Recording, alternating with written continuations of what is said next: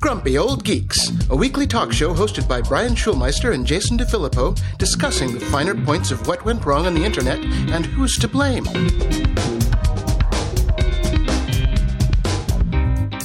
Welcome to Grumpy Old Geeks. I'm Jason DeFilippo. And I'm Brian Schulmeister. A. Eh? How's it going up there? Eh? It's good. It's cold. It's uh cold, very cold, but good. No. well, that's Canada.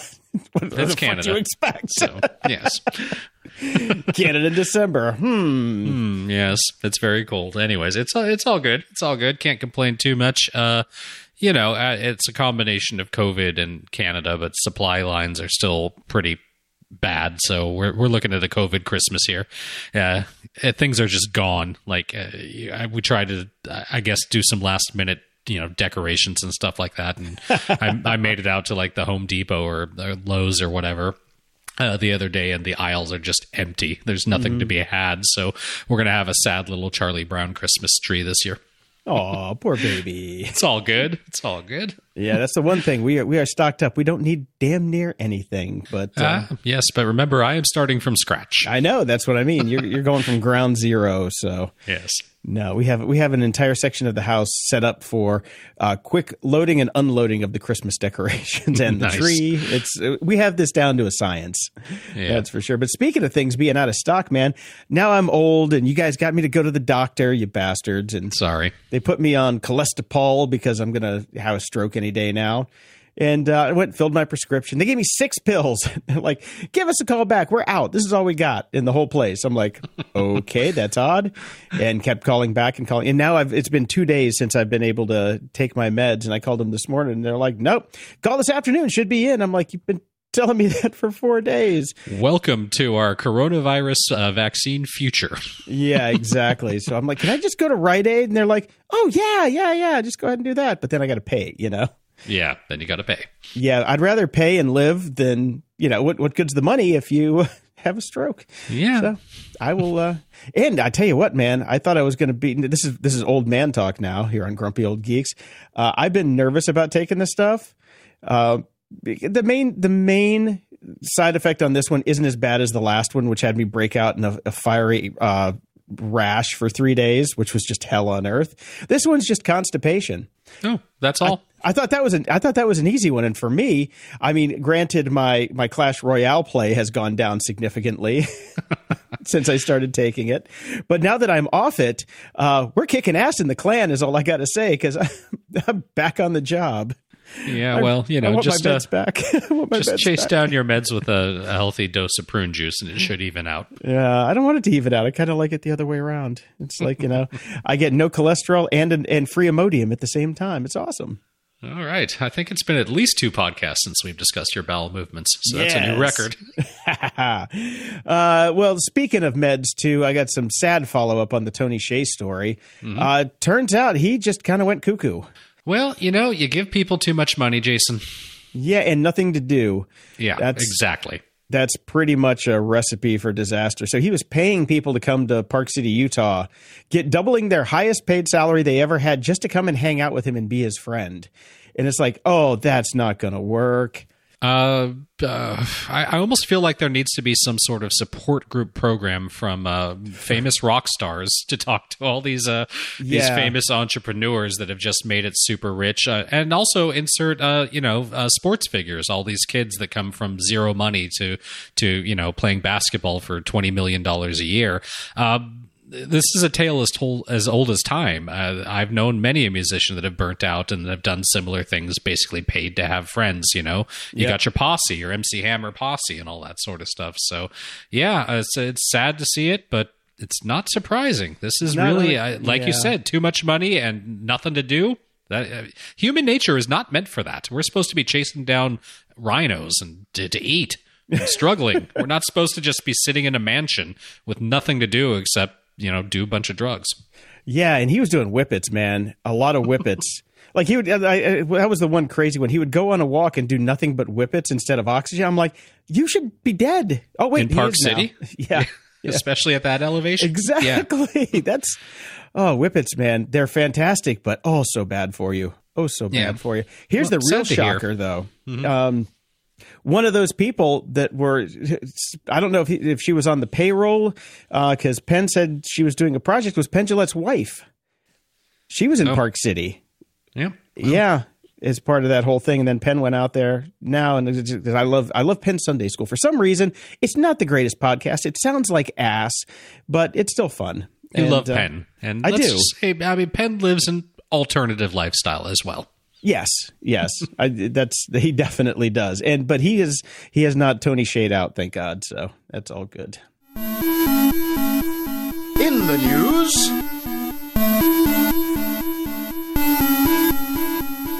Well, we have an update, perhaps, to the ongoing saga of the Twitter blue checkmark.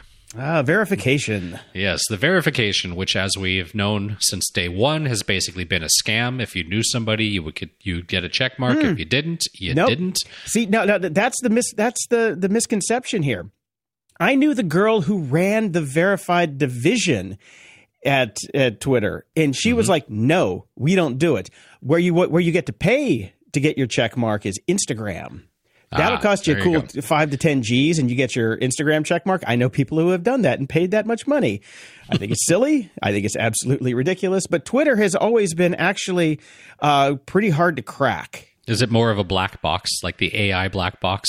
Your, Yeah. your account goes in and you don't know what's going to come out. On yeah, it kind of is. We'll get to black boxes later, but yeah, Yes. it's it's very much like that. Yeah, All right. Well, there you go. But uh, it's basically been incredibly unknown and it's been impossible to do. I mean, I remember when I was working for bands, I would be writing Twitter support all the time going, can we get a check mark? I mean, 100 million albums sold. Come on. Yeah. And uh, no, nothing. Uh, but there you go. So they they've basically paused it all as of 2017, as we've talked about, because uh, White well, you know, supremacy. yeah, they they gave a white supremacist a check mark, and people went, "Hmm, that's interesting."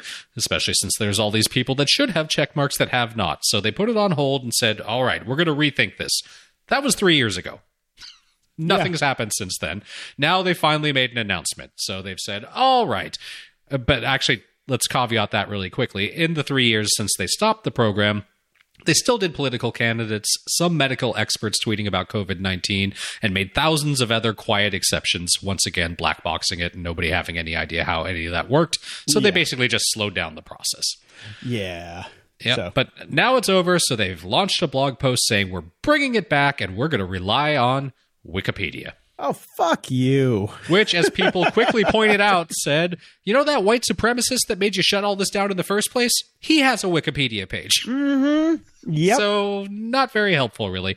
Uh, they're trying to come up with all these different metrics. They're going to look at uh, six different types of accounts government companies, brands, nonprofit organizations, news, entertainment, sports, activists, organizers, and other influential individuals. Basically, creating Black Box 2.0, as far as I'm concerned. Yeah, and just this weird stratification. Honestly, if you can prove who you are, you should get a check mark. That's all it should be. Yeah, it's verified.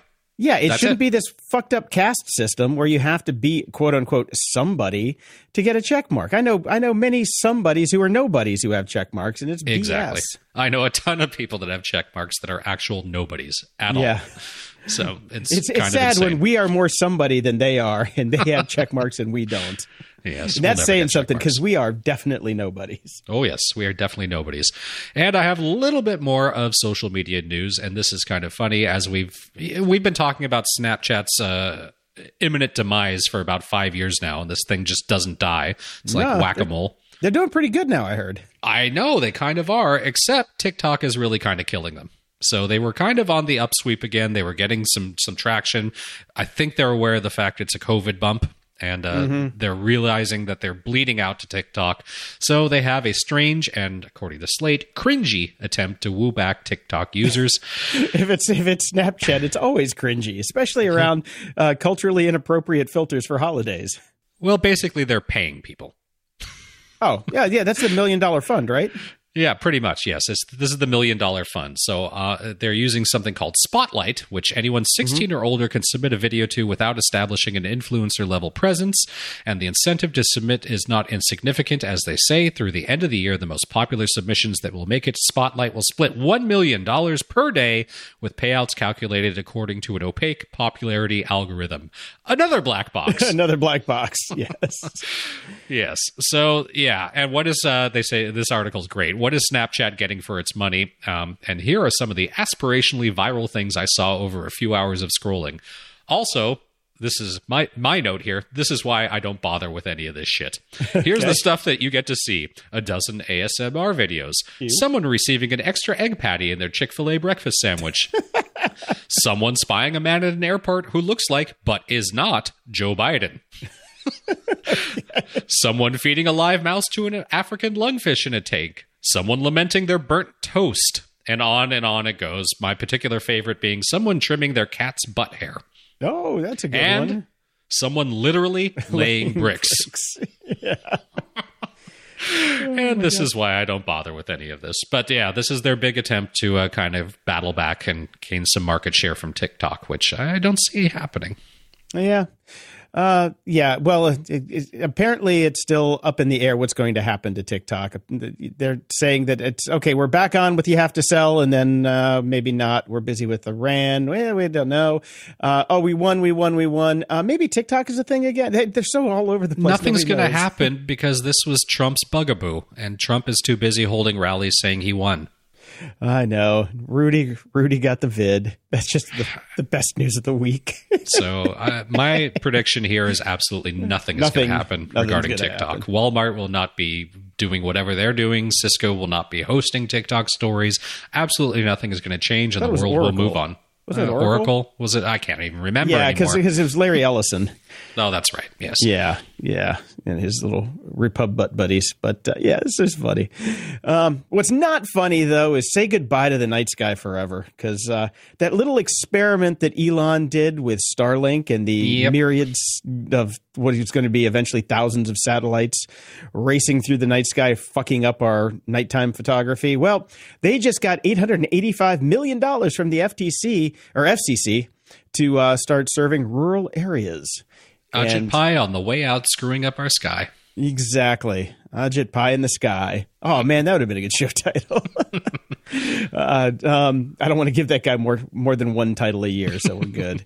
uh, but uh, other companies also got uh, a bunch of money, over a billion dollars for Charter. Ugh, fuck Charter. Uh, Minnesota and Iowa provider LTD Broadband and Rural Electric Cooperative Consortium with another over a billion dollars. So those guys are going to uh, build fiber. Elon's just going to fuck up the fuck up that big thing overhead. Thanks, Elon. Yeah, I, I, it's it's a horrible idea. It's just more junk up there. It's going to ruin our night sky. I mean, my kid is just getting into this, and uh, it's just horrible. Don't do it. Whatever happened to Google's balloons? Can't we just do those? Oh, those are, those things are kicking ass now. You, they're using AI. Yeah, it came out last week. They're using AI so they can uh, actually Oh, do their own tracking and hover in place, which is pretty cool for a balloon. You know, if it figures out how to because it uses the air currents to move around. It's pretty cool stuff. But uh, yeah. um, what we need now is a Snapchat filter to remove all the Starlink satellites when you're taking a selfie at night. Yeah, I agree. So we got some big media news, Jason. As we know, last month Warner Media announced that uh, HBO Max subscribers would be able to watch Wonder Woman 1984 at home on Christmas Day, the same day it would debut in whatever movie theater might happen to be open anywhere. I'm glad you. I'm glad you said it the way you did it because so many of these fucking news stories say you'll be able to watch it for free on HBO Max. Uh, Not for pay, free. You got to pay for HBO Max. Yes, So- I pointed I pointed that out in our in our Discord, and a bunch of pedantic people came out saying, "I think it's understood." I'm like, No. Well, no. When if the headline says for free, that means for free, Free. not not to paid subscribers. Well, free. Free is to free as unlimited is to unlimited nowadays when it comes to this stuff. But uh, last week on Thursday, they announced some bigger plans. Basically, all 17 of their big movies coming out this in 2021 will be day and date release on HBO Max, as well as whatever movie theater happens to be open for whatever people are crazy enough to go to a movie theater. So that includes Dune, the new Matrix movie, and a whole bunch of other stuff. It's a huge change, Yeah, I'm and they're, they're basically doing what we said they need to do, and they should do. Mm-hmm. Yep. Yep. So they did a big interview over on Vox that's worth the read with Jason Kilar, the CEO. And I pulled this out specifically for you, Jason, because one of the questions was when is HBO Max coming to Roku? And the CEO of Warner Media said, feel free to call Roku. I can give you their number and you can ask them that question. so casting a little shade there and perhaps playing a little ball saying it's it's kind of their fault because they're not they're not doing whatever needs to be done to get it done. Yeah, yeah, and even says Amazon was even willing to negotiate because it's like it's about the fans, and you want the fans to be happy. Yes. And yeah, screw you, Roku.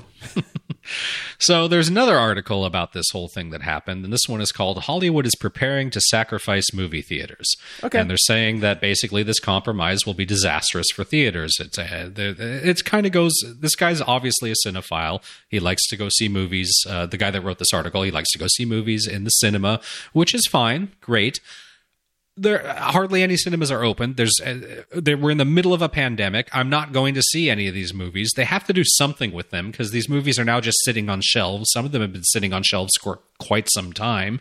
So he's basically saying though, how are we going to get you know how are we going to get this Pandora's box everything back in when this is done? And honestly, I don't think we will. I think this will become the new Obviously, he's never he's never heard the story of Pandora's box. yes, no. So Bad analogy there, buddy. yeah, he's ain't going back basically he's he's saying that you know the chains aren't going to survive, and yeah, they may not. Mm-hmm. A lot of industries aren't surviving right now, and I can get into that, and I think I will a little bit later about the lack of federal response or any help whatsoever. So yes, these these theater chains may go out of business now. It serves them right for charging seventeen dollars for popcorn for years. They should have pocketed some of that money. Yeah, Just saying. Uh, so what he's predicting is basically there may be some sort of two chain thing where where you know maybe they'll wait a week before it comes out for subscribers on services, or it can be kind of a boutiquey thing, which I kind of get. You charge a little bit more for cinemas. There'll be less cinemas. It becomes an experience. Blah blah blah. We'll see. yeah, yeah. I I don't know. I think the days of the cinema might be over. I I, I think there'll always be a cinema and a need for it and people going, but I do think the chains and the one in a, you know one in every neighborhood is definitely a done deal. That's gone. Uh, what I really like there's a there's one in Downers Grove called the Tivoli that we used to go to all the time. Fantastic little like hometown cinema on Saturdays and Sundays. They got a kid playing the uh, the organ while you come well you know while you're waiting for the movie to start. Uh, Couldn't afford a monkey. No, no, they couldn't. they get kids from the high school to come and play. They're usually really good. Uh, and the only popcorn in the country that I can handle because it doesn't actually, you know, actively smell like feet like most of AMC's popcorn does. But like little boutique theaters like that, I think would be fun. And I don't know if you've ever done this, but uh, uh, midnight showings where they serve alcohol. Oh yeah, double features. Wonderful. Well, I mean, most best thing in the world. I mean, most theaters have upped their game, at least in LA, with that. Anyways, you can get beer and wine now, so which is definitely a plus. Definitely a plus, but it'll be interesting. I think uh, in the future, maybe everybody's just going to have, uh, you know, like VR headsets and just sit there with headphones and a big 75 foot screen in front of their face and just, we just wally it out. In the year two thousand, we're old. Anyways.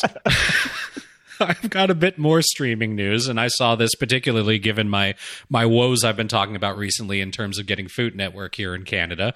Uh, Discovery, home of Shark Week, HGTV, and the Food Network has entered the streaming wars themselves with Discovery Plus. Oh, Now, Of course. Why? I, I, a couple different names could have been Shark Plus would have been a really good one because Shark Week, Fieri Plus. Fieri I mean, Plus. how, how do you miss that? I mean, I would have named it that. I'd subscribe to that. oh, absolutely. Yeah. That would have been, So- that would have been a delicious channel. it would have been delicious. So it'll start at four ninety nine a month with ad supported tier, along with a six ninety nine ad free option, which is quite affordable actually uh, compared to most other streaming options. But then again, I mean, it is just HGTV, Food Network, and Discovery Channel. It's not exactly like you're getting premium entertainment here. Yeah, Uh, I, already, I already get those, so this is just for you. yeah, I mean, this is you know this is for cord cutters, really. Um, Yeah. but they are going to try to do you know special programming that's only for the subscribers. They've announced a couple different shows and all that sort of stuff. But really, uh, you know, this is definitely for me. But uh, we'll see. And of course, guess what? No Roku yet because they're still negotiating. of course. The fuck's I think with they, Roku? I, they got some hard ass lawyers over at Roku. I think, Oh, or, or inept ones, one of the yeah, two. or that. yeah. No, well, glad I kept my Apple TV. Woohoo. yeah. Now, Brian, this one has been going around. Uh, This this broke like right after our last show, so I'm not going to spend too much time on it because it's kind of been beaten into the ground. Mm-hmm. Uh, Timnit Gebru. I don't know how you say that. I'm going to go with that. Right. Uh, she is one of uh, Google's top AI ethicists, uh, Right. or was one of Was. Google's top AI ethicists because she got shit canned after uh, a new paper that she was uh, co-author on got Mm-hmm. out, and Google was not very happy. And then they got. Uh, into a very heated email exchange, which you can find just about everywhere. Uh, there'll be links in the show notes to get to that.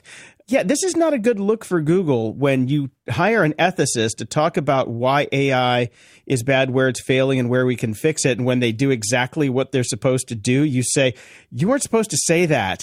Get yeah, out I-. She, she did her job. I mean, that's basically it. If you are an AI ethicist right now, your job is to say, uh, everything happening right now has biases in it, and we need to be super careful and change things. yeah, That's that's your job. You can just go with this one with the with the uh, title for the article alone. DeepMind's protein folding breakthrough triggers fierce debate among skeptical scientists. "Quote: Until they share their code, nobody in the field cares." Boom. Yep. All right, Yes. DeepMind, show your work. Exactly. So this is for AlphaFold, uh, the protein folding thing that we talked about last week, or mentioned in passing last week. But uh, Yeah. yeah, everybody's saying, uh, yeah, this is kind of cool, but unless you show us how you came up with your results, we really don't trust you, and we don't want to. We're not. We're not putting our, uh, you know, we're not putting our, our force behind this one Yeah, because you know, yeah. uh, this this story in particular was a great study in journalism in the year 2020, right? Because the the headlines broke and it was like, "Hallelujah, breakthrough! Oh my god, oh my god!" And then immediately it became like, "Hang on a second here." hold the phone, sir. I called Balderdash. I mean, it happened like so fast and it was so extreme. The swing, it was amazing, Yeah. and, and it kind of makes you go, "Hey guys, maybe hold off." And do a little research before you put those headlines out there. A little more peer reviewed action, maybe. you know, that whole science part. I know you're coders, but, you know, maybe just try and talk to your peers. And given our last two stories, this one maybe we should trade a little bit of a skeptical eye on as well. NVIDIA has found a way to train AI with very little data. Yep, they've developed a new approach for training generational adversarial networks, or GAN, that could one day make them suitable for a greater variety of tasks. I would like to propose a new Grumpy Old Geeks rule that anytime somebody says that could one day, we replace that with maybe in 20 years. Maybe in 20 years. Yes, yes. Maybe one day the generative adversarial network will drive our cars and fly our taxis. yes, and I think if if uh, if we had uh, an AI ethicist on this podcast with us right now, they would probably say something along the lines of, "You think it's a good idea to use even less data?" Brian, I think at this point, after almost eight years, we are AI ethicists. Oh, I would argue that we totally are. I, I, yeah, I we definitely are at this point. We we can do as good a job as any of the ones that have gone to learned institutions for it.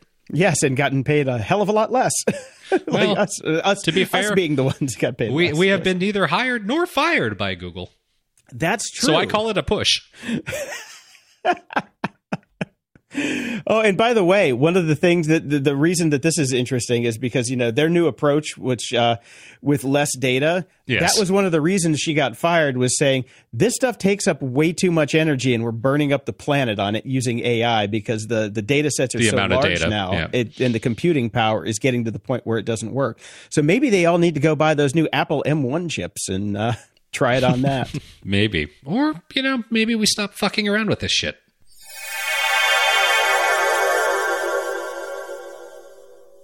Are you hungry? I am, which means it's a perfect time to talk about Factor. Why not make your spring a breeze with Factor's delicious, ready to eat meals? Picture this every meal is fresh, never frozen, crafted by top chefs, and has the dietitian's thumbs up. Plus, they're ready to roll in just two minutes. You've got 35 mouthwatering options to choose from each week. Whether you're into calorie smart, keto, ramping up your protein, or keeping it green with vegan and veggie, Factor's got you covered. And there's more. Each week brings over 60 extras, including breakfast, grab and go lunches, snacks, and drinks to keep your energy up and your taste buds happy all day. So, what's the holdup? Dive in today and give your spring the tasty kickstart it deserves. As someone who's lived off microwave meals for most of his life, I can confidently say that Factor's chef crafted dishes blow anything else I've had out of the water. The chicken stays juicy, the veggies are crisp, and the flavors are absolutely delicious. I'm talking about meals like their artichoke and spinach chicken and the spicy poblano beef bowl. Out of this world. Are you craving a touch of gourmet? Well, check out the meals featuring luxury ingredients like filet mignon, shrimp, truffle butter, broccolini, and asparagus. It's fancy dining without the fuss. And speaking of no fuss, the meals are a total breeze. Forget about prepping, cooking, and cleaning. Just heat up your meal and enjoy the deliciousness. Plus, everything's tailored to fit your life. Customize your weekly meal plan to get exactly what you need whenever you need it. Need to pause or shift your deliveries? No problem. It's all designed to work around your schedule. Factor is your solution for fast, premium meals without the need for cooking. And Factor is celebrating Earth Day all month long. Look out for the Earth Month Eats badge on the menu for the lowest carbon footprint meals. Head to factormeals.com slash grumpy50 and use code grumpy50 to get 50% off your first box plus 20% off your next box. That's code grumpy50 at factormeals.com slash grumpy50 to get 50% off your first box plus 20% off your next box while your subscription is active. This episode is brought to you by Delete Me. Today, I want to share something personal and honestly a bit alarming.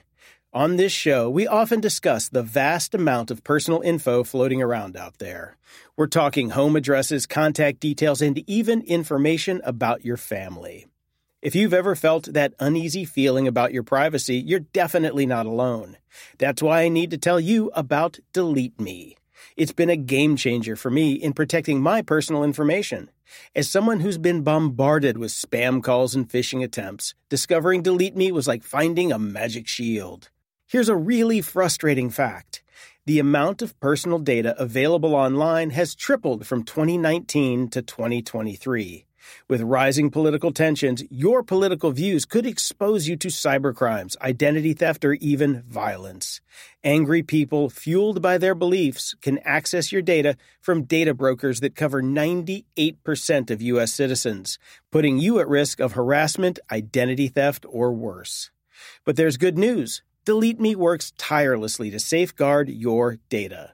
They scour the internet, finding and removing your personal information from some of the largest data brokers in the world. And they don't just do it once, they continuously monitor to ensure your info stays private. I signed up and provided details on what I wanted removed, and the team at Delete Me took it from there. They keep me updated with regular reports, showing me where my information was popping up and confirming when it was deleted. Seeing their commitment to protecting my privacy has truly been a relief. Now, here's something special for all of you. Get 20% off your Delete Me plan today when you go to joindeleteme.com slash GOG and use promo code GOG at checkout. The only way to get that 20% off is to go to joindeleteme.com slash GOG and enter code GOG at checkout. That's J-O-I-N-D-E-L-E-T-E-M-E dot com slash G-O-G with code G-O-G at checkout. Achieving a gorgeous grin from home isn't a total mystery with Byte clear aligners. Just don't be surprised if all of your sleuthing friends start asking, what's your secret? Begin by ordering your at-home impression kit today for only $14.95. Byte clear aligners are doctor-directed and delivered to your door. Treatment costs thousands less than braces. Plus, they offer flexible financing, accept eligible insurance, and you can pay with your HSA FSA. Get 80% off your impression kit when you use code WONDERY at Byte.com. That's B-Y-T-E dot com. Start your confidence journey today with Byte. Security? Ha! We're joined again this week by Dave Bittner. Dave is the host of the Cyberwire podcast. Dave is also the co host of the social engineering podcast Hacking Humans with Joe Carrigan, as well as the co host of Caveat with Ben Yelin, where they discuss law and policy as well as surveillance and privacy. What's new, Dave?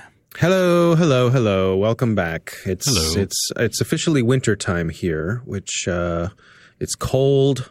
Uh, Christmas season is upon us. I have well, there's a big tree next to my house. I put the lights on the tree. It's lovely. Uh, so I don't know what I mean. I'm sure Jason out in California, it's probably the same temperature it always is. Brian, what's uh, what's it what's it like in the Great White North uh, these days? It- it's white. It's white. Is it white? Actually, uh, it's uh, it's been warm enough for the snow to melt away, but snow is coming again. But uh, by warm enough, I mean I don't go outside. I was going to say how how are you how are you feeling about all this, California boy? Um, y- you know, I, I miss I miss the fires that are ravaging California right now. You know, toasting toast toasting marshmallows against the the forest as it's deteriorating. Yes, Right. Yes, Right. uh, you're missing uh, 80 degree, uh, 40 mile an hour Santa Ana winds today with a red flag warning, and uh, things are already starting to burn down. So that's I'll what you're missing take it. here. okay. Well, you can go outside and build a little snowman. Yeah. So. Uh, yes. I can build one out of already. ash, Yes, ash and the broken dreams of my neighbors. yes. Held together with bitter regret. I, I like I like to go to the nicer neighborhoods in LA, and I like to build my snowmen out of the ash of Ferraris and Bentleys. right. Right. yes. Mm-hmm. Well, we have some big news, Dave. I, I I I know that you are as hardcore a Star Wars fan as I from your youth, and, Yes. and one of our favorite characters of all time came back in his uniform, strapped on as tightly as it could be. Yes, it was. I do love the memes. Dad bod Fett. yep. Yep. I support this idea. I embrace it. In fact, I represent it. Yeah, it's nice to know that Beskar armor Little has a breathing little give to it. Yeah. Yeah, you know, I was wondering uh, what happened to his cod piece because his cod he doesn't seem to have his cod piece, which I imagine would be fairly important in a, in a full suit of of uh, Mandalorian armor. No, but he what do I seems to be uh, he seems to be going for the Scottish Fett look, kind of more the the kilt on the bottom. Yeah, and he doesn't seem to have lost a step. He's he's got the old uh, Boba Fett swagger, and he's uh, Well- still a good shot and all that stuff. So Much yeah. much like Darth Vader in Rogue One, he seems to be better than he ever used to be. now that we have better special effects and, and better Right. training for the actors and all of that, uh, yeah, Boba Yeah. Fett never kicked quite that much ass. No. also, and I Robert feel- Rodriguez didn't do the old Star Wars movies, so there's a big hmm. difference there. Well, and I, I think someone uh, made the point that uh, in this episode and hopefully ongoing, we're finally getting the Boba Fett that we imagined all these years. The the Boba Fett who we played with, you know, with our action figures, the, his his capabilities that we that we never saw in the movies. we're Yes. getting in this show now. Exactly. He's living up to his hype. Now, one thing I am very curious about, because I don't believe that they did it in this episode, and I, I, I'm guessing they're probably not going to. We are never going to actually hear the name of Boba Fett's ship because it is problematic these days. Oh, do you think? Mm-hmm. Hmm. if we can't have if we can't have master and slave uh, circuitry in our cars anymore, we certainly can't have a slave one for a good guy. Yeah. Hmm. That's interesting. I mean, I wonder because the, the the Wookiees were famously enslaved in the in the, you know, that's I believe that's canon in the in the world of Star Wars. So, um, hmm, I don't know. That's that's an interesting point. I. I'm not sure about that. It is interesting to to your point that um, how this uh, appearance of Boba Fett kind of reminds us that in the original trilogy, the the Holy Trilogy, um, Boba Fett is kind of he's kind of a neutral character. I mean, he's he's sided with the bad guys, but he's in it for himself, and so Yeah. the the the ability for him to have this to be a good guy, as you say, that's that's kind of interesting. Well, isn't it's it? it's no different from Han Solo in the first movie. Mm, Yeah, yeah, you're Boba, right. Boba's in it for the Benjamins. So was Han. Yep. Yeah. Yeah. It's going to be interesting also to see how much are they going to casually reveal in little asides what it was like to be in the Sarlacc pit. And, you know, because I'm guessing, I'm guessing there's going to be some, some fan service when it comes to that because everyone's dying to know how, how did you get out? He's got a little Polaroid of Han Solo and Carbonite taped up in Slave One. You know, Right. the good old days. right. Right. Right. Yes, exactly. Exactly. He does a little kiss and rubs it, you know, when he, right before he takes off every time. right. like a well, complete me. those- A bounce check from Darth Vader. You know, Right. it's a, it's got a rubber stamp on it that says "deal altered." uh, but uh, yeah, but I mean, all those characters are, are exist contemporaneously in this timeline. So Yep. Han Solo's around, Luke Skywalker's around. You know, they're Yep. all they're all out there somewhere. So that's interesting too. Yes, should be interesting. I'm very much enjoying the show, and yeah, Yeah. it was it was great to have the Boba Fett we had always once imagined appear. Mm-hmm. I do. Mm-hmm. I do got to say that I hope that Robert Rodriguez gets more episodes because uh, I think this is his at least second. So it's Yeah. it's nice to see him step up. You know. Yep. Yeah. Yeah, we had a, a nice laugh out loud and also cheering moment when uh, he used the missile on the back of his his backpack to take out not one but two troop transport ships. That was just and really admits he was aiming for the other one. Yeah, well, So and for all of us who had the action figure and were disappointed that when it actually shipped, the, the thing did not shoot. Uh, again, just fulfilling all of our Boba Fett fantasies. Like Yep. the the guys who are making this show are they are they are among us. They Yes, are they are they us. are our tribe. They are us. They are- yeah, yeah. So it's been great. I, I'm really enjoying it. I was just thinking if they gave Robert Rodriguez a show, they could just call it El Mandalorian. Il Mandalorian. Yes, just do the Spanish version of the same show, just a little uh, with a little less budget. That's yes, and a, a lot more cleavage on the female characters. see, it comes back to that boob armor that uh, Dave was so upset about. Yes, no bras in space. Always remember That's that. right. That's right. So speaking of space, I, I figured why the hell not? Let's just put this in here because security seems to have gone the way of the dodo with us nowadays. And uh, I saw this just just came through my uh, my feed, and its former Israeli space security chief says aliens exist, humanity not ready.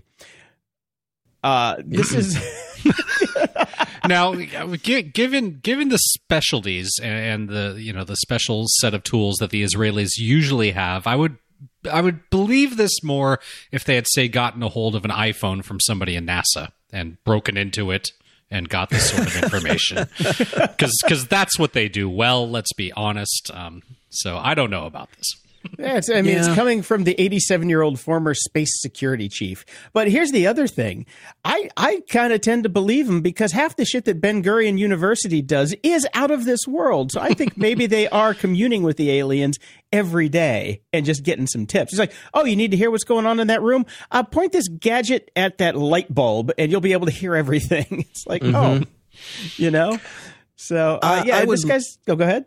I would love for this to be real. Um, I Not have, me. I have, I have questions. uh, I like first of all, so I think we need to be careful that we don't just because of this guy's former position, we really don't know what's going on with him. Like if we check in with some of his coworkers, would they say, "Oh, well, you know, Chaim's just not the same since he took that tumble down that set of stairs." You know, we, like he that. really had to be pushed out of his position, to be honest.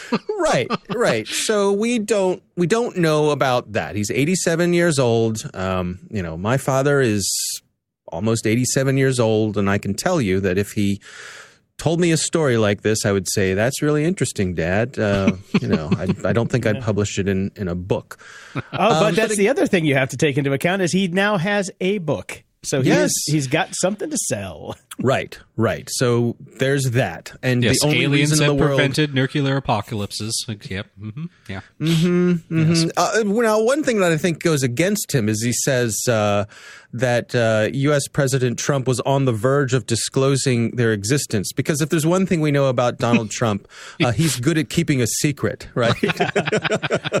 See, now if he would have said if he would have said that uh, aliens have infiltrated our government and Donald Trump is one of the aliens, I would be more apt to believe it. Uh, I would also then think we have nothing to fear from these morons. yeah, Exactly. That all of our fears have been for naught. yeah. Well, I included a link to another article here because there's a, a gentleman who, uh, if you're into these sorts of things, there's a guy named Bob Lazar who sometimes makes the rounds. Um, I know he's been on uh, Joe Rogan's show a few times. There's a And he reputable claims- source of info. I know, oh well. shit. I mean that I, just- I say that because that's probably the easiest place to find an extended interview with him, and he claims to have been part of the whole Area 51 stuff. He has some interesting uh, explanations of the possible uh, alien technology that we have. Um, and uh, like I said, I, I would love for this stuff to be true. It's it's a lot of fun to think about. Um, I think the that notion that it's it's impossible for an organization as big as the government to keep a secret for this long is pro- is most likely true. So it's it's probably not true. But I I, I, I find these things to be fun. I, I think they're fun mental exercises and the I sort of to the what ifs. Yeah, I do. See, and, I- um, the thing for me is I stopped finding them fun as soon as I really heard about the the dark forest theory and the fact that most physicists and astronomers kind of buy into that, which is we don't hear about anything out there because you don't want to be found. Hmm. yeah, that's That true also goes too. back to Stephen Hawking too. He's like, Yeah, we exactly. don't want to meet anybody. Yes. we really don't, because if they have the technology to find us, We're we're, screwed. yeah, that's pretty much it. Could be. Could be. Absolutely. Yeah. Um, Reminds me of the I old will- Twilight Zone episode with the the where they were taking all the humans onto the ship, and the, the final scene is it's a cookbook. right, right. Well, then, which they also spoofed on The Simpsons, uh, famously uh, with uh, what's his name, Kang or Con, which are the two aliens on Sim- the Julie aliens on The Simpsons, They're Kodos and I forget their names. Again, someone's yelling at their their their uh, their phone right now. um, I the only th- I- to put a button on this, I will say that probably 25 years ago now, when I was fresh out of college, I was working um, as an assistant to a, a friend of mine who had a, a video company, and he was producing uh, a series of videos for the army. And as part of the, and these are just run of the mill kind of training videos, you know, nothing, just no, nothing having to do with aliens. But as part of this, we were going around and we were interviewing folks at uh, government contractor facilities. And uh, while we were setting up to interview one gentleman, um, he offhandedly commented that uh, in his prior life he was in the Air Force, that he was one of President Nixon's Air Force One pilots, and as such he had been to Area 51 and had seen an alien aircraft. Okay.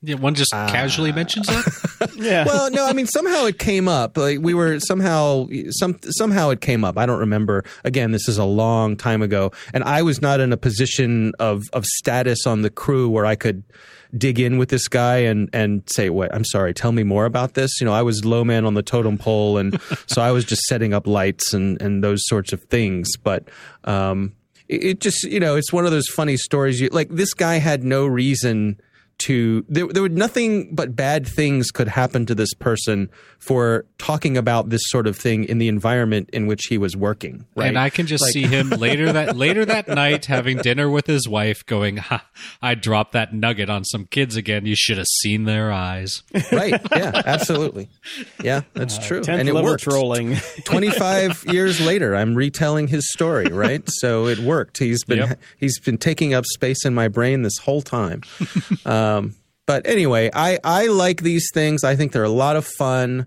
um, so I, Well, I- also- you know we we have all the stuff with the footage recently from all the fighter jets and That's exactly you what I was going to bring up. stuff. It- it- that stuff was pretty compelling, pretty cool. Yeah.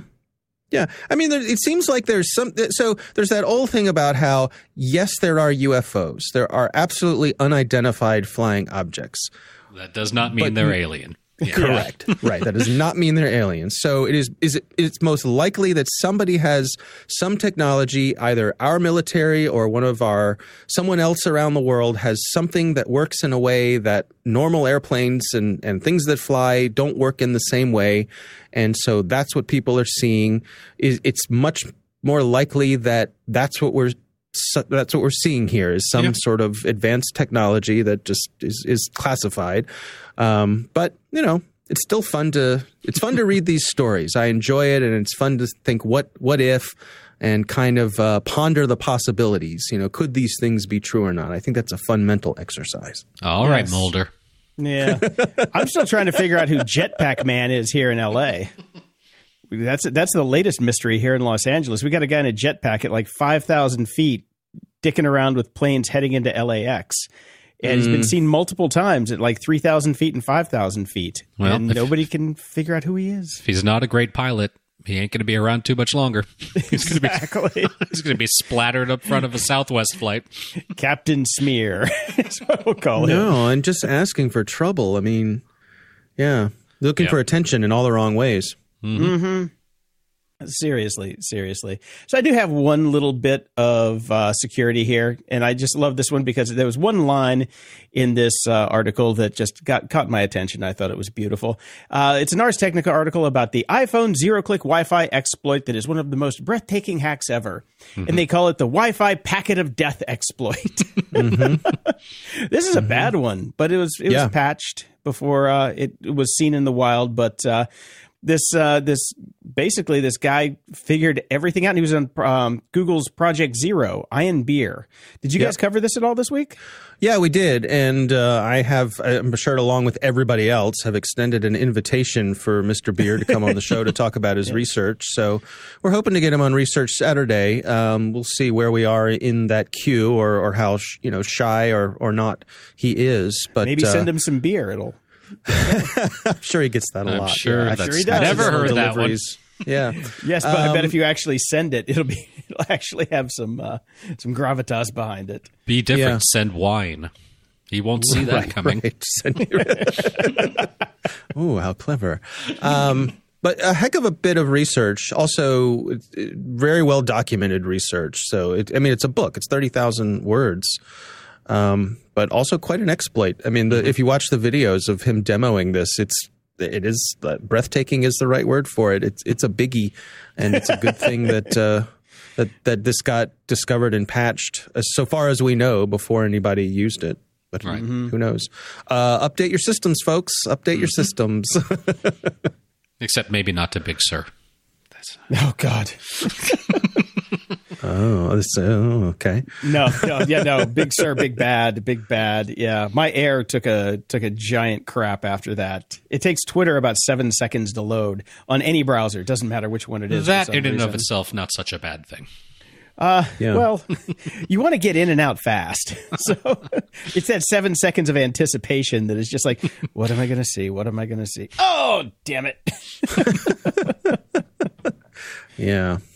Um, I put uh, one little item in here, which is an interesting little thing over on GitHub. Uh, somebody posted. Um, it was about uh, a, a guy who came up with a way to basically de-obfuscate pixelated text. Um, an automa- an automated tool for doing that. So you'll often see that folks will sort of they'll use a standard pixelization tool to hide things like passwords and so on and so forth. This guy's come up with an algorithm that uh, I don't know probably gets you more than fifty percent of the way back to the original Jesus. text. Yeah, I'd say. I'd say. I tell you, man, as soon as somebody figures out how to do this with photos, there's going to be a lot of embarrassed people out there. Yeah, Let's get it's on those. Epstein photos right away. Right, right. But yeah, I mean, this is just another sign that you you know you should not be dumb enough to post something like your password, even pixelated, anywhere.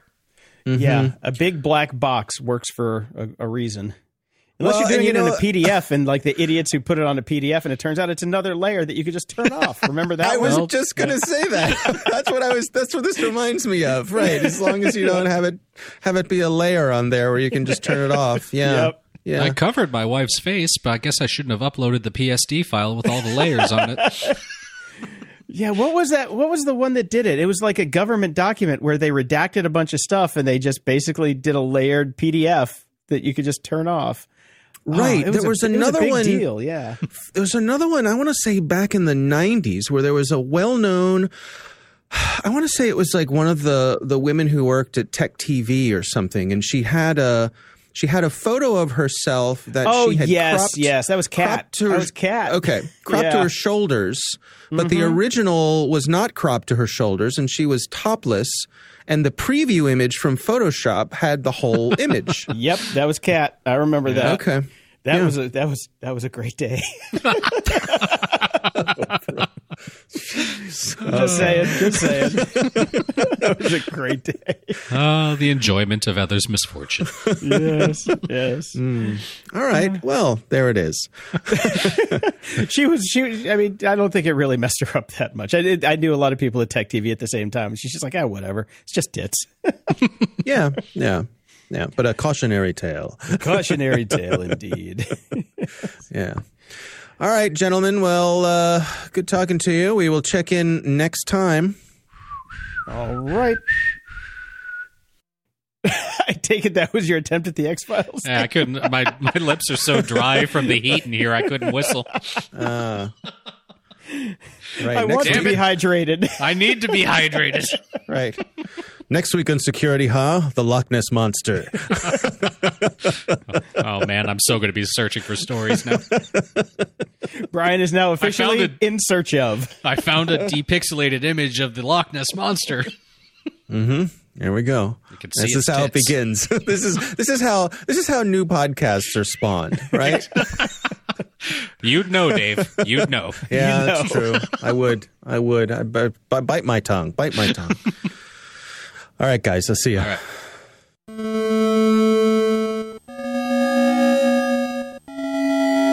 Media Candy. Brian, I watched Tenet this week. In the theater because they held on to that one forever to put it in the theater. Yeah, that didn't really work out well for him, did it? Nope. well, I watched it and oh my god. I can't I can't catch a break, man. I can't catch a break. I can't find anything good. This was terrible. It was it- yeah. this is Christopher Nolan also getting too much money and too little oversight. Misa think he has George Lucas.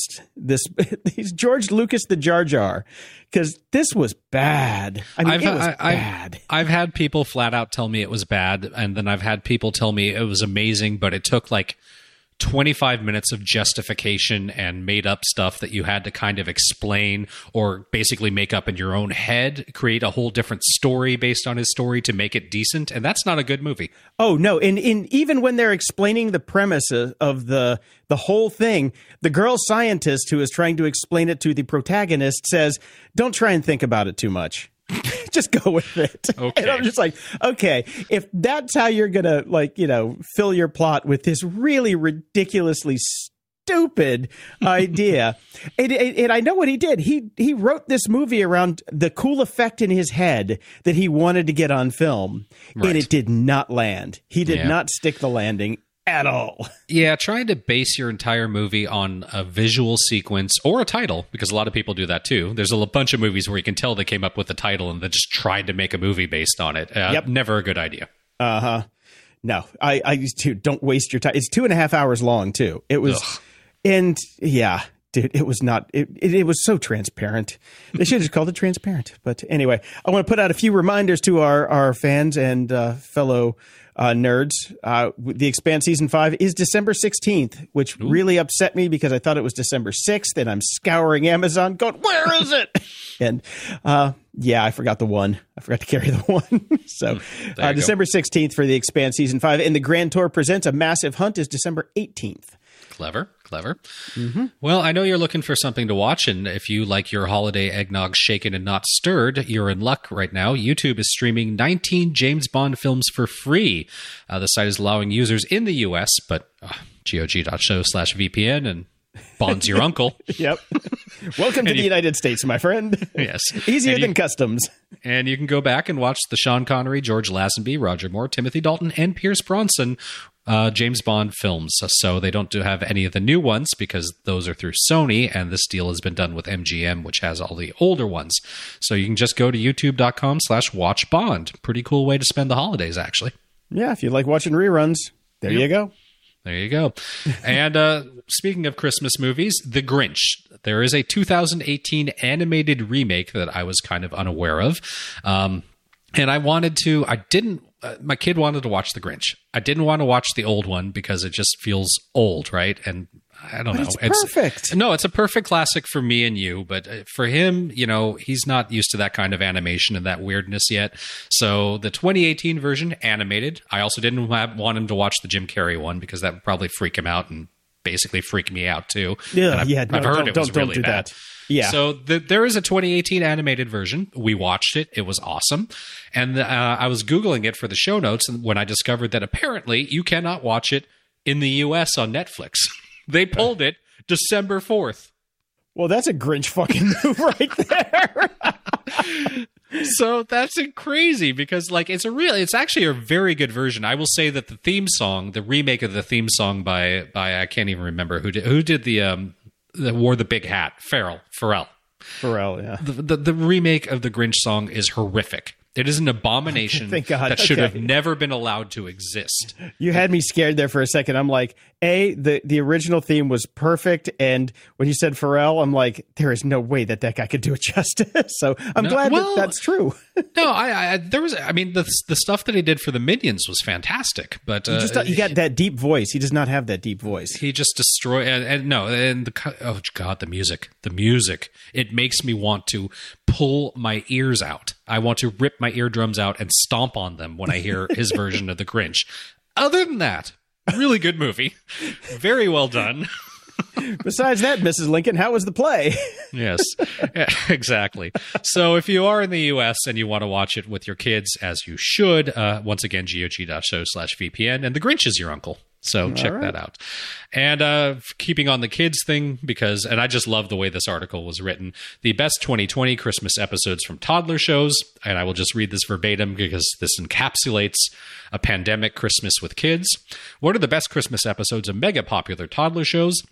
What about kid shows that are just okay but also have Christmas specials your kid can't get enough enough of? What's that you say? Your kid only watches one show repeatedly to the point where you can recite the episodes you used to enjoy in your sleep?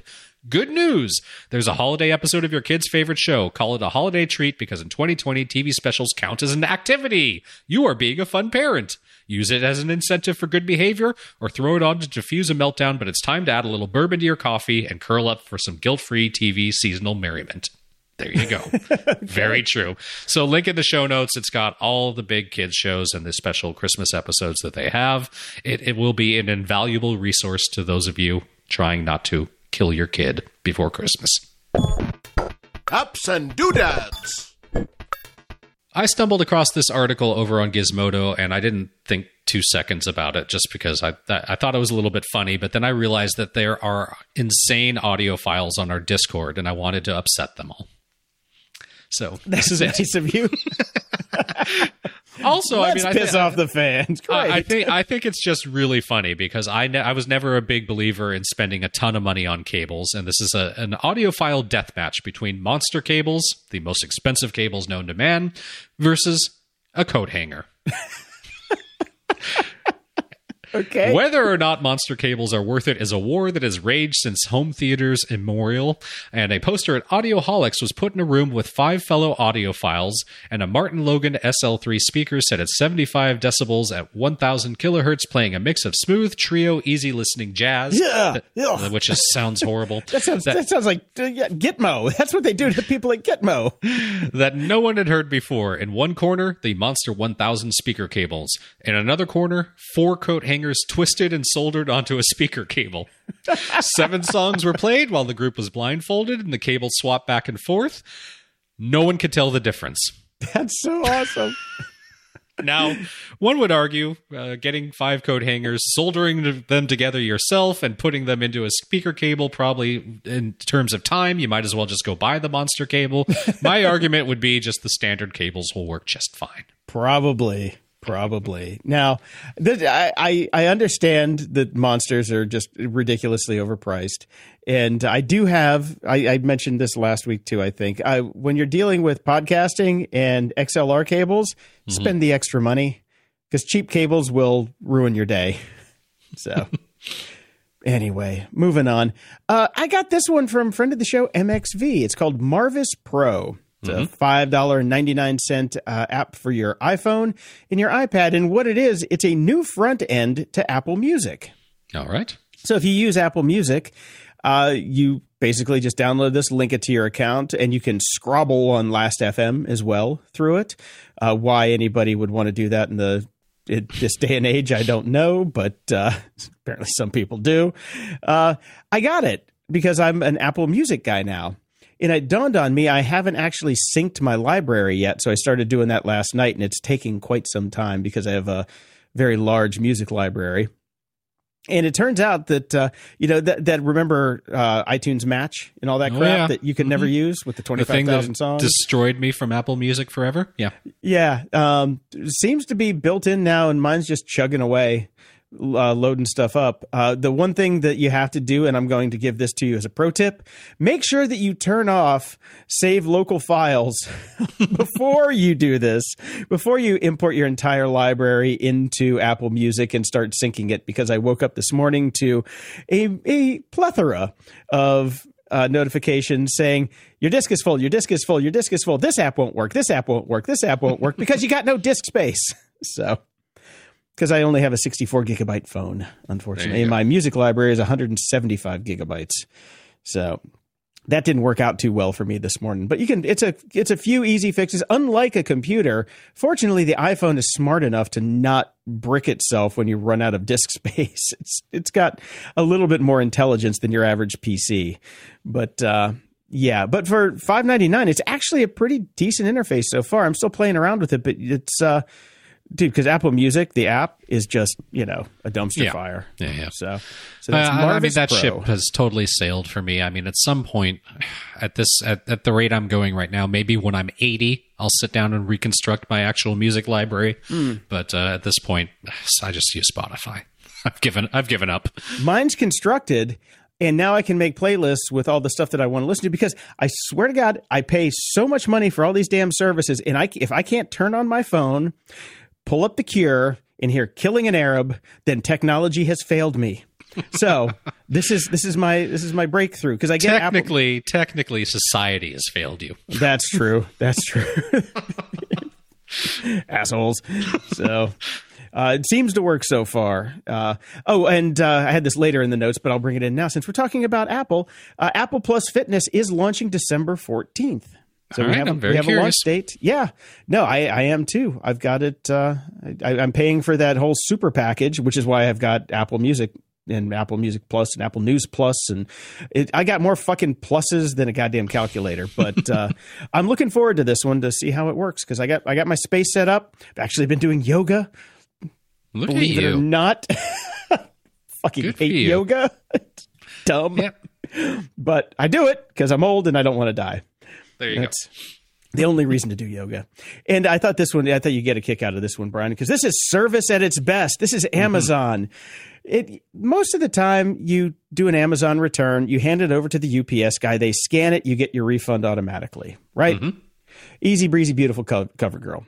So I had to return a Magewell USB capture SDI USB 3.0 HD video capture dongle model blah blah blah SDI because I wanted USB and they gave me SDI, or, or I wanted HDMI to USB. Okay. But I don't know what SDI is like. You know, a coax thing, whatever. It was three hundred twenty-seven dollars and forty-one cents. I returned it on February twenty. Oh, actually, no, I returned it on March first. All right. Um, because I Just ordered, before lockdown. uh, yes, I ordered it on February 27th, got it on the 28th, returned it on the 1st because it was the wrong thing. Um, this week, I got an email saying, You have been issued your refund on December 3rd. I had forgotten about it because I just assumed they had done it. And here's the here's the real shit part. Uh, so I paid three hundred and twenty seven dollars and forty one cents for this thing, and they gave me a refund of uh, two hundred sixty one dollars and ninety three cents. That's kind of bullshit. That's kind of a bullshit restocking fee, is what that is, because it was exactly as they sent it to me. 10 months later. Exactly. I mean, like, okay, so they dinged me on that. They probably like earned interest on the money while they had it. Uh, yeah, yeah. This is. I, I should. I should have uh, name shamed the the outfit that sold that to me through Amazon, but that would have been effort. Yeah. I don't have effort. Who has time for that? yeah. I do have time for a new app though. Have you heard of Clubhouse, Brian? No. I hadn't either. It's apparently the new hotness with the kids. Oh, great. Here's the thing: it's invite only. Can I only. watch somebody uh, trimming their cat's butt hair on it? You cannot. You know why? Can It's- I listen to it? It, yes, you can. It is all audio. So what it is is it's it's like I said, it's uh, invite only. Oprah's on there too, so you can maybe you can someday find Oprah. Um, but uh, these influencers go on there, they Oh. create rooms, and then it's basically a conversation, and it's live, real time talking to each other. I got an invite to this like a month ago. Check it out. It's actually really fun. I was on it last night in some of the uh, the podcasting rooms and uh, just a bunch of different rooms, and uh, I actually learned a bunch of stuff. I was like, "Oh shit, this was unexpected." Like actual knowledgeable people are in there sharing tips and tricks and secrets, and I was like, "Huh, I I." Don't know. So, uh, hat tip to Jessica Torque from Teachable for hooking me up with an invite and turning me on to it. She's like, "Hey, are you on Clubhouse?" I'm like, "What the hell's that?" And she's like, here, listen here, old man. Let me school you. and she was nice enough to give me an invite. So uh, it's it's kind of neat. I gotta say, uh, if you've got an invite, hop on in, man. There's some fun stuff. There's a lot of music business people in there too. Alrighty, I'll check it out. Yeah. All right.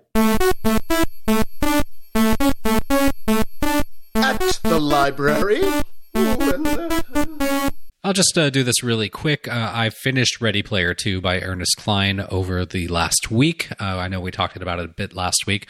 And I, I guess we'll call this the Crapdown effect. Um, since I heard how awful this book was before getting more than a bit of the way in, uh, I will agree it was awful, uh, but not nearly as bad as I was expecting it to be.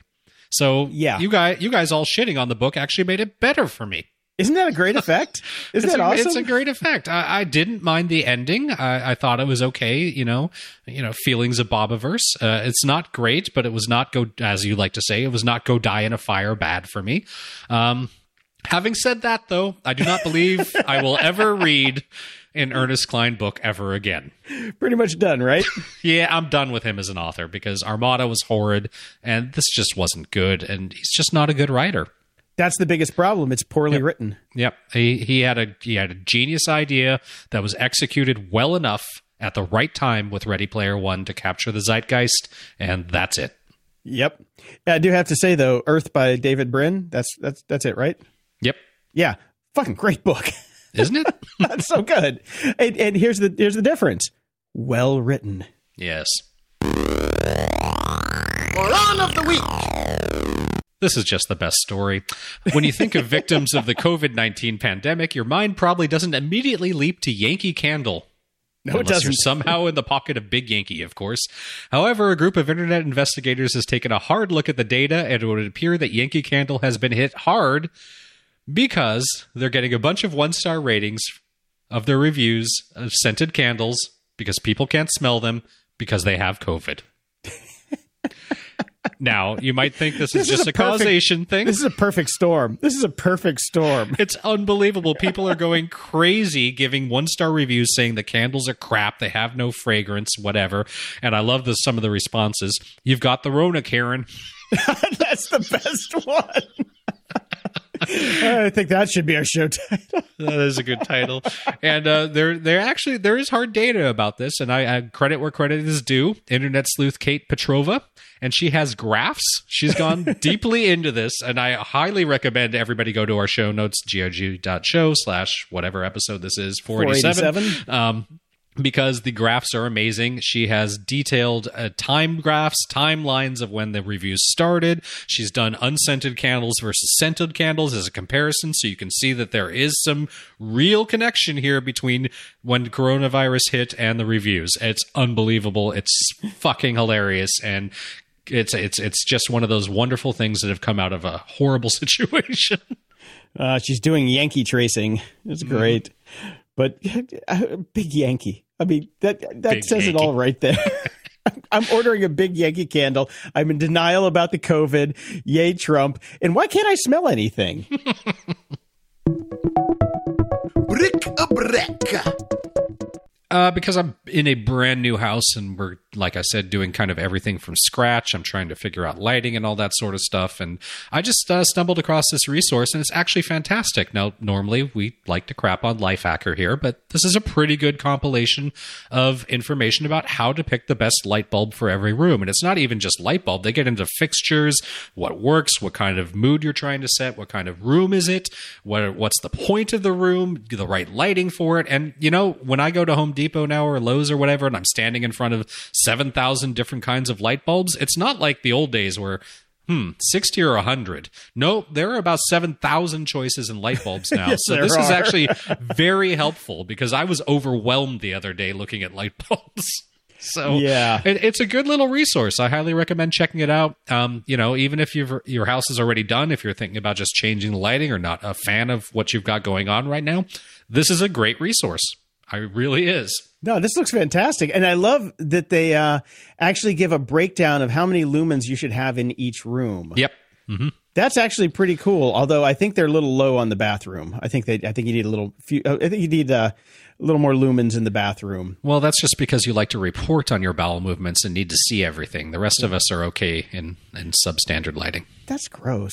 That's gross. that's I you, just- man. I just like to see my face when I moisturize and make sure I'm getting all my pores. Of course. And this last story I just loved as well. Uh, my kid is super into volcanoes. So, like, space and volcanoes and natural disasters. Every morning he's like, What's the space news, Dad? Let's see volcano news, Dad. And I, there's never any fucking volcano news unless an actual fucking volcano has exploded. but I was surprised the other day when this came up in my feed and I showed it to him and he, he loved it. This GoPro camera recorded itself being swallowed by lava and survived to tell the tale.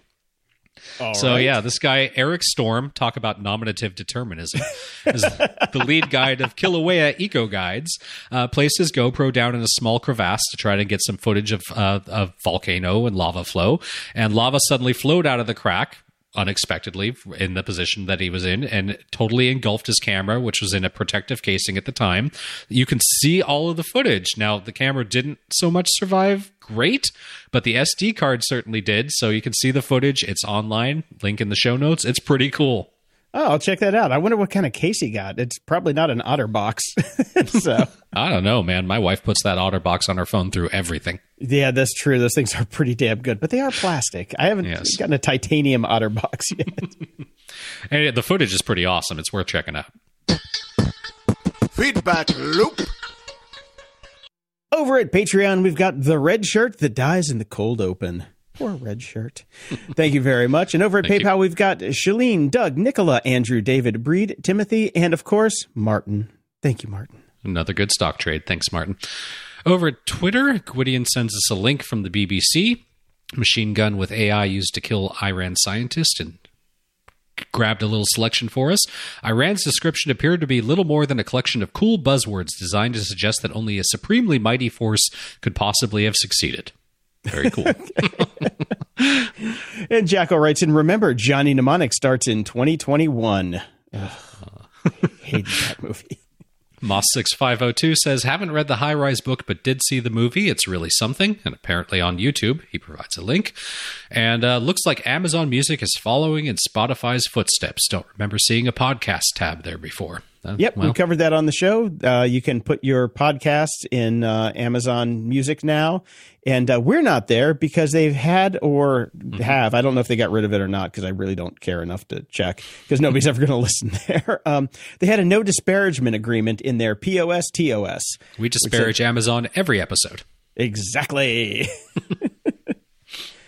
and Travis writes in, you might have seen this in the past, but accurate. And this is a, a screen cap of a tweet or an Instagram. I don't know which one anymore because they all look the same. It says, I saw a girl post her Spotify top artists on her Instagram story with the caption, so accurate. Like, yeah, it's accurate. It's literally data. It's so good. Barrett writes in over on GOG.show, really looking forward to having this option. And this is from Deadline. Amazon Fire TV adds local news in 12 U.S. cities with 90 more coming in 2021. He says, We cut the cable in 2014, but our leaf antenna that we have in our kitchen just doesn't get the reception as our main TV. Of course, all about location. And by the way, for other cable cutters, I use this page, watchnewslive.tv. Going to check all those out because I have uh, no cable here right now. I'm doing my grand experiment in cable cutting and have no access to local news. So that's cool. Oh, grab one of those uh, antennas if you don't have one. They're pretty good. Yeah. That's how I watched. Uh, But I want local news from LA too. Like I want to do Oh. You know, it's kind of a pain in the that's not technically local news for you. well localish.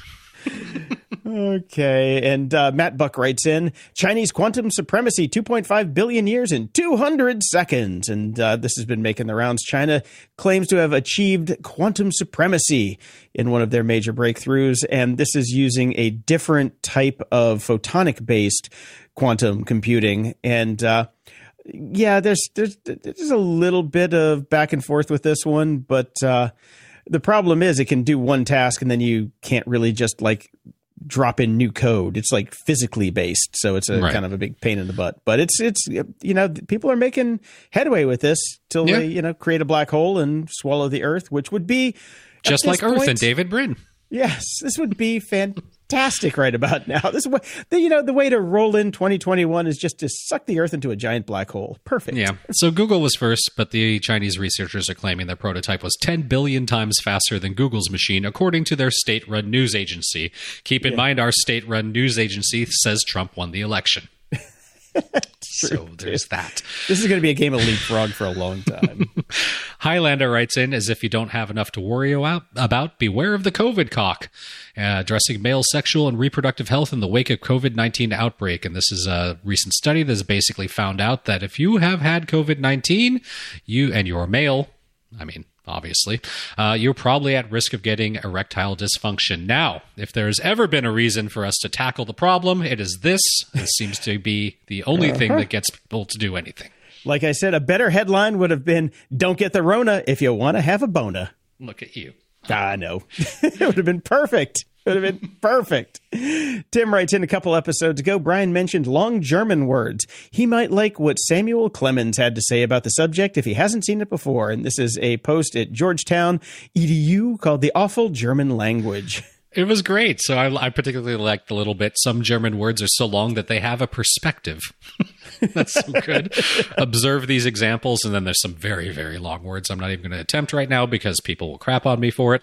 And he says, Freundschaft, Freundschaft Beseitigungen.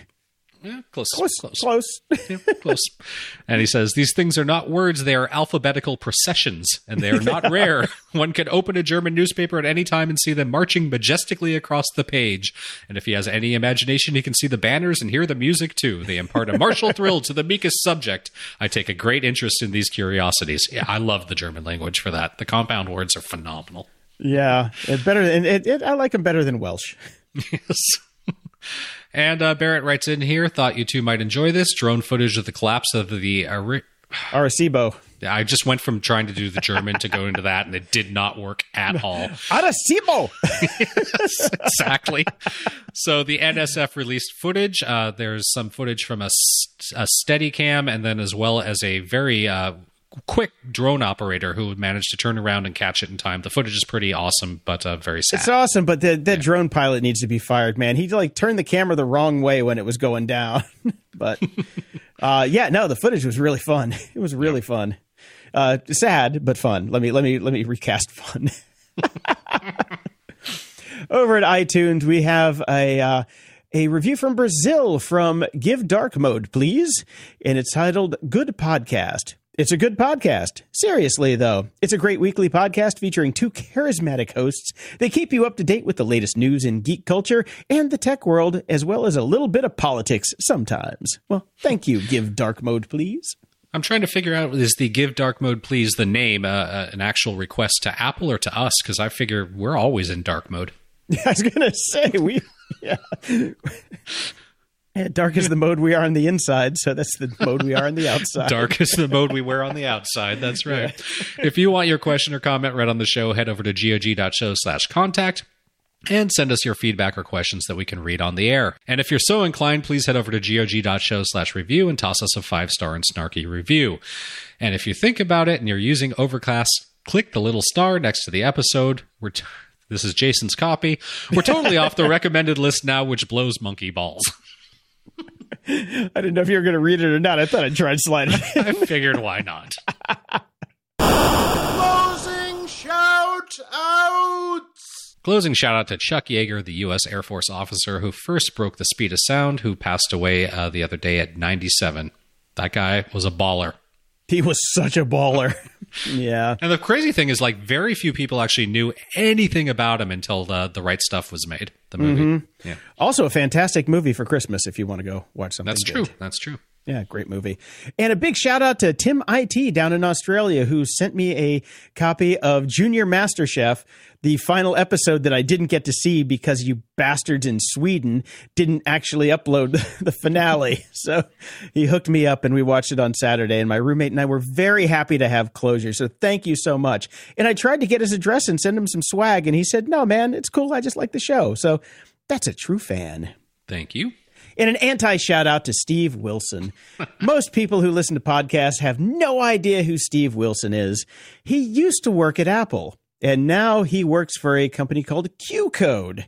And uh, Steve held podcasters by the balls for almost 15 years, and you could not get a promotion, uh, just anything without going through him. And if he didn't Not like even you, a jiggle. Nothing.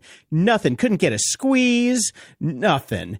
And uh, you know, if, if if there are people that have been yelling at me about, oh, don't get so down on Steve. He was just doing his job. Well, I would like to point out one very specific time where Steve, who is a fan of the show The Dollop, well, Steve got tickets to go see the Dollop live in San Francisco. Magically, that day, from, well, they were placed around 175 on the iTunes top charts for uh, podcasts back then. We called them iTunes back then, back in our day. And they magically got to number one just in time for their live performance in San Francisco. I wonder how that happened, Steve. Yeah, yeah. So, Steve, welcome to Hollywood. And uh, if I see you on the street, cross it. Until next time, I'm Jason DeFilippo. And I'm Steve. Thanks for listening to Grumpy Old Geeks. The show is a labor of love, but your support keeps the show going. If you like the show, please visit gog.show slash donate to help us out. We'll love you forever. Or visit gog.show slash shop and pick up some good old fashioned GOG swag. If you can't do that, then please pass the show along to a friend, just not Steve. Fuck Word Steve. of mouth is the only way the show grows, so spread the grump far and wide. Show notes for this episode are at gog.show slash 487. From there, you can find links to old episodes, leave feedback, ask questions, donate to the show, buy our swag, and get links to stuff we like. Stay away from Steve.